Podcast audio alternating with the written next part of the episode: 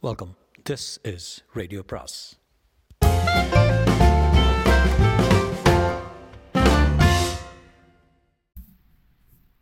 அனைவருக்கும் அன்பு வணக்கம். சாண்டில்யனின் கடற்புறா பாகம் மூன்று அத்தியாயம் பதினான்கு. நண்பர்கள். கடல் மோகினியின் கரையில் காலை வைத்த சில வினாடிக்குள்ளாகவே கங்கதேவனை பூர்ணமாக எடை போட்டுவிட்ட கருணாகர பல்லவன் எந்த முறையை கையாண்டால் அந்த கொடியவனை சமாளிக்க முடியும் என்பதை தீர்மானித்துக் கொண்டானாகையால் அதற்கேற்ப தன் நடவடிக்கைகளையும் பேச்சு முறையையும் அமைத்துக் கொண்டான். பலவர்மன் உளறலிலிருந்து கங்கதேவன் கலிங்க நாட்டவன் என்பதையும் இருப்பினும் நாட்டுப்பற்றோ இன்பப்பற்றோ இனப்பற்றோ அற்ற பெரும் கயவன் என்பதையும் புரிந்து கொண்ட புரிந்து கொண்டதால் சுயலாபத்தை தவிர வேறெதிலும் சிரத்தை இல்லாத அவனை லாபத்தை காட்டிய தன் வழிக்கு இழுக்க வேண்டும் என்று முடிவுக்கு வந்தான் கருணாகர பல்லவன். தவிர கடல் புறாவையும் மற்ற இரு கலிங்கத்து மரக்கலங்களையும் அவன் கவனித்த கவனிப்பிலிருந்தே அவனை ஏமாற்றுவது அத்தனை எளிதல்ல என்பதையும் அறிந்து கொண்ட சோழர் படை தலைவன் காரணமாகவே கலிங்கத்து கப்பல்களை ஆரம்பத்தில் கரையில் இழுத்து பழுது பார்க்கவும் கடல் புறாவை துறைமுகத்து அடைத்து நிற்கச் செய்வதும் செய்யவும் உத்தரவுகளை பிறப்பித்தான் அதை முன்கூட்டி ஊகித்துவிட்ட கங்கதேவன் துறைமுகத்தில் இருந்த தனது நான்கு போர்க்கலங்களையும் இரண்டு இரண்டாக பிரித்து நிற்க வைத்து இடையே இளைய வல்லவன் மரக்கலங்களுக்கு வழிவிட்டான். அத்தகைய நிலையில் கடல் புறாவல்ல அதைவிட பெரிய மரக்கலம் உள்ளே வந்தாலும் அக்கம் பக்கத்தில் தாக்கக்கூடும் நான்கு போர்க்கலங்களின் சக்தியிலிருந்து அது மீள முடியாது என்பதை கங்கதேவன் உணர்ந்திருந்தார். இந்த உணர்வு இளைய பல்லவனுக்கும் ஏற்படவே கடற்புறா பழுது பார்க்கப்பட்டு திடமாக காயம் ஏதுமின்றி மீள வேண்டுமானால் கங்கதேவனின் நான்கு மரக்கலங்களும் துறைமுகத்திலிருந்து வெளியேற வேண்டும் அல்லது அழிக்கப்பட வேண்டும் என்று தீர்மானித்தான். அது மட்டுமன்றி கங்கதேவனை போன்ற ஒரு சிறந்த கடலோடியை சமாளிப்பதோ தோல்வியுறச் செய்வதோ அத்தனை எளிதல்ல என்பதையும் புரிந்து கொண்டான். ஆகவே தன் நடவடிக்கை எப்படி இருக்க வேண்டும் என்பதை ஓரளவு தீர்மானித்துக் கொண்டான். கங்கதேவனை பாதி ஆசை காட்டியும் பாதி மிரட்டியும் பாதி நட்பு காட்டியும் பாதி விரோதமூட்டியும் தான் வெல்ல முடியும் என்பதை சந்தேகமென அறிந்து கொண்டான் சோழர் படைத் தலைவன் கலிங்கத்தின் கடல் வலிவை முறிப்பதற்கும் கடாரத்தை அணுகுவதற்கும் ஸ்ரீவிஜயத்தின் அஸ்திவாரத்தை ஆட்டுவதற்கும் கடல் மோகினி எப்படியும் தேவை என்பதையும் உணர்ந்து கொண்டான் இளையவல்லவன். இப்படி திரும்ப திரும்ப விஷயத்தை அலசி பார்த்து ஒரு முடிவுக்கு வந்த இளையவல்லவன் ஆரம்பத்தில் கங்கதேவன் விரோதத்தை விட நட்பே பலனளிக்கும் என்பதை புரிந்து கொண்டானாகையால் நட்பு வலையை முதன் முதலில் அவன் மீது விரித்தான். நட்பு வலையில் முதல் விழ கங்கதேவன் மறுத்தான். ஆனால் இளையவல்லவன் அந்த வலையை வீசியதற்கு காட்டிய காரணம் கண்ணியில் பளபளத்த ஆகாரம் எதையும் நம்பாத கங்கதேவனையும் அந்த வலைக்குள் இழுத்தது. அந்த வலையை மிகுந்த சாமர்த்தியத்துடன் வீச துவங்க முற்பட்ட இளையவல்லவன் இங்கு நான் உமது நண்பராகத்தான் வந்திருக்கிறேன் என்று திடமாக சொற்களை உதிர்த்தான். கங்கதேவன் புருவங்கள் வியப்புடன் மேலெழுந்தன. இளையவல்லவன் பேச்சை அவன் அடியோடு நம்பவில்லை என்பது அவன் முகத்தில் எழுதி ஒட்டியிருந்தது.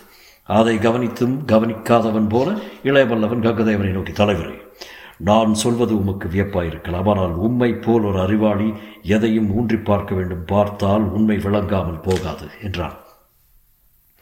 கங்கதேவன் புத்தி குழம்பியிருந்தது அந்த குழப்பத்திலும் சந்தேகம் மேலெழுந்து நின்றது. அந்த சந்தேகத்தின் சாயை பூர்ணமாக முகத்தில் படர குரலிலும் அது லேசாக ஒலிக்க கேட்டான் கங்கதேவன். எதை ஊன்றி பார்க்க வேண்டும்? என்று.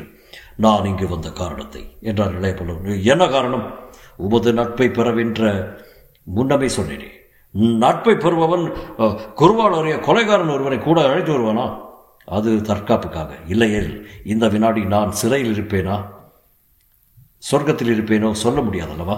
இளையபில்லவன் சமாதானம் சரியே என்று பட்டது. கங்கதேவனுக்கு ஆபத்து நெருங்கும் சமயத்தில் தானும் அத்தகைய தீவிர முறையை கையாண்டிருக்க நேரிடும் என்பதை புரிந்து கொண்ட கங்கதேவன் நட்புக்கு வந்திருக்கிறீர்கள் என்பது என்ன அத்தாட்சி? நீர் சொல்வதை நான் எப்படி நம்புவது? என்று வினவினான். இளைய பல்லவன் அவனை நோக்கி அவன் தோள் மீது கையை வைத்தான். பிறகு சொன்னான் நண்பரே சற்று கடற்புறம் பாருங்கள் என்று. கடற்புறத்தை சாளரத்தின் மூலம் நோக்கினான் கங்கதேவன் கீழ்க்கடலின் கதிரொளியில் கடற்புறா பயங்கரமாக தன் மூக்கை காட்டிக் கொண்டு நின்றிருந்தது. அதை கங்கதேவன் கவனிப்பதை இளையபல்லவனும் கவனித்ததால் சொன்னான். அது பெரும் மரக்கலம் கங்கதேவரே.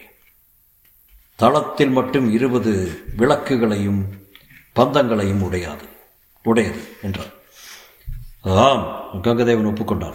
அந்த மற்ற இரு மரக்கலங்கள் இவ்வளவு பெரிதல்ல. இருப்பினும் சிறியவையும் அல்ல.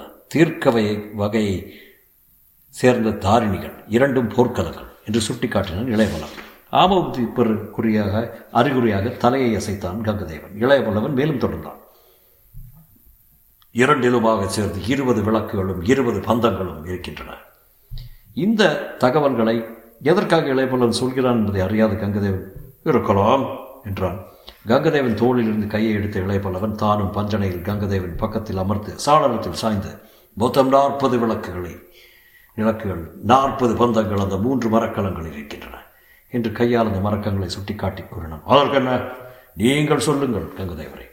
கடல் மோகினி தீவுக்கருகில் எங்கள் கப்பல்கள் வருகின்றன. கடல் புறாவின் மரத்தண்டின் உயரத் தட்டில் இருக்கும் மாலுமி கடல் மோகினி துறைமுகத்தில் விளக்குகளை காணோம் என்று அறிவிக்கிறான். கடல் மோகினி அதுவரை தமிழர்கள் கையிருப்பதாக நினைத்து கொண்டிருக்கும் மாலுமிகளில் சிலர் கடல் புறாவில் சுக்கானை திருப்பி திசை திருப்ப வேண்டுகிறார்கள். மற்றும் சிலர் கடல் புறாவின் தளத்தில் உள்ள விளக்குகளை அணைக்க கூக்குரல் இடுகிறார்கள். இந்த சந்தர்ப்பத்தில் தமிழர் தலைவராயிருக்கும் கடல் புறாவின் உபதலைவர் என்ன செய்வான்? கங்குதேவன் மெல்ல திரும்பி இளையவல்லவனை நோக்கினான். அவன் முகத்தில் பழைய அவநம்பிக்கை லேசாக மறைந்திருந்தது. அவர்கள் சொல்வதைத்தான் செய்வான் என்று ஒப்புக்கொள்ளவும் செய்தான் கங்குதேவன். இளையவல்லவன் நம்பிக்கை தாக்குதலை மேற்கொண்டும் நடத்தினான். அது மட்டுமல்ல கங்கதேவரே என்று மெல்ல கூறினான். வேற என்ன? கங்கதேவன் குரல் ஆவல் இருந்தது. என் மரக்கலத்தை அந்த இரு மரக்கலங்களும் தாக்கின அல்லவா ம் ம். அப்பொழுது பலவர்மன் தலையில் பலமான அடிபட்டது ம். அடுத்த அடியில் ஜன்னி பிறந்தது. ம். ஜன்னியில் மனிதர்கள் என்ன செய்வார்கள்? உளர்வார்கள் இதை கேட்டதும் கங்கதேவனை உற்று நோக்கினான் இளைய பல்லவன். பிறகு சொன்னான் மெதுவாக பலவர்மனும் உளறினான். என்ன உளறினான்? என்று கேட்டான் கங்கதேவன் அதை சொல்ல யோசனையாயிருக்கிறது. என்னை தூற்றினால் பாதகமில்லை. ஆனால் உங்களை தூற்றினான். இளையபல்லவன் வேண்டுமென்றே வாசகத்தை முடிக்கவில்லை.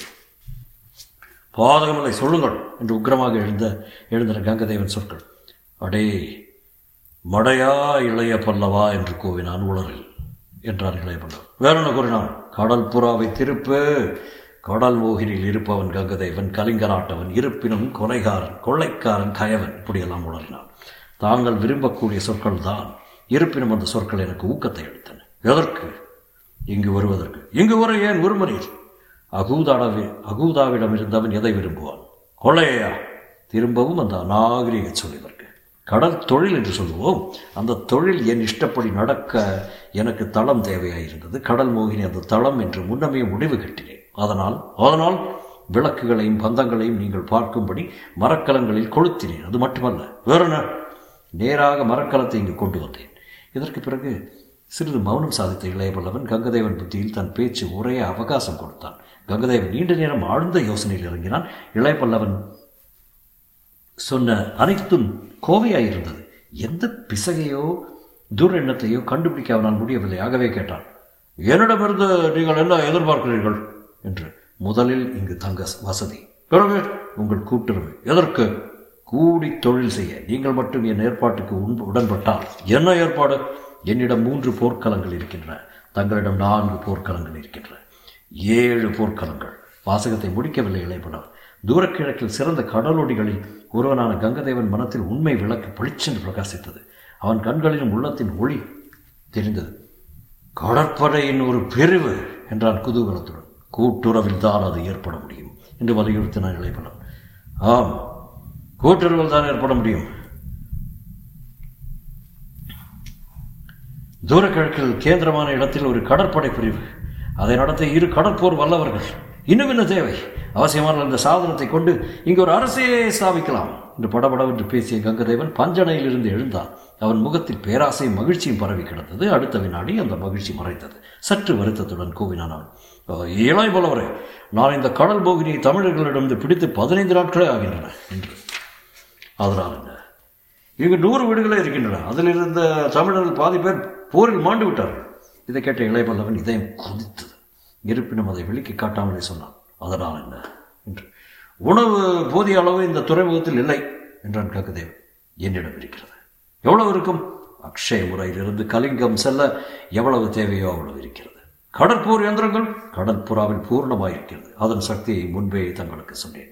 மற்ற இரண்டு மரக்கலங்களின் நிலை அதிகமாக சேதப்படாமல் கைப்பற்றி இருக்கிறோம் கங்கதேவன் முகம் திருப்தியை காட்டியது. இருப்பினும் ஒரு சந்தேகம் வரவே கேட்டார் நீங்கள் கைப்பற்றிய இரு மரக்கலங்களும் கலிங்கத்துக்கு சொந்தம். உங்கள் மரக்கலமும் கலிங்கம் செல்லும் மரக்கலம். அப்படி இருக்க அவை தங்களை தாக்குவானே?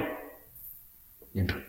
கங்கதேவன் கேள்வி இளையபல்லவனை உள்ளூர் அசர வைத்தாலும் அதை அவன் வெளிக்க காட்டவில்லை. அந்த இரு மரக்கலங்களும் கடல் புறாவை தாக்கியிருக்கலாம். கடல் புறாவும் அந்த இரண்டு மரக்கலங்களை தாக்கியிருக்கலாம். கடல் புறாவின் உடலில் அது எந்த நாட்டை சார்ந்தது என்பதற்கு எந்த அடையாளமும் கிடையாது. என்று சுட்டிக்காட்டிய இளையபல்லவன் பொருட்பட கங்கதேவனை நோக்கினான்.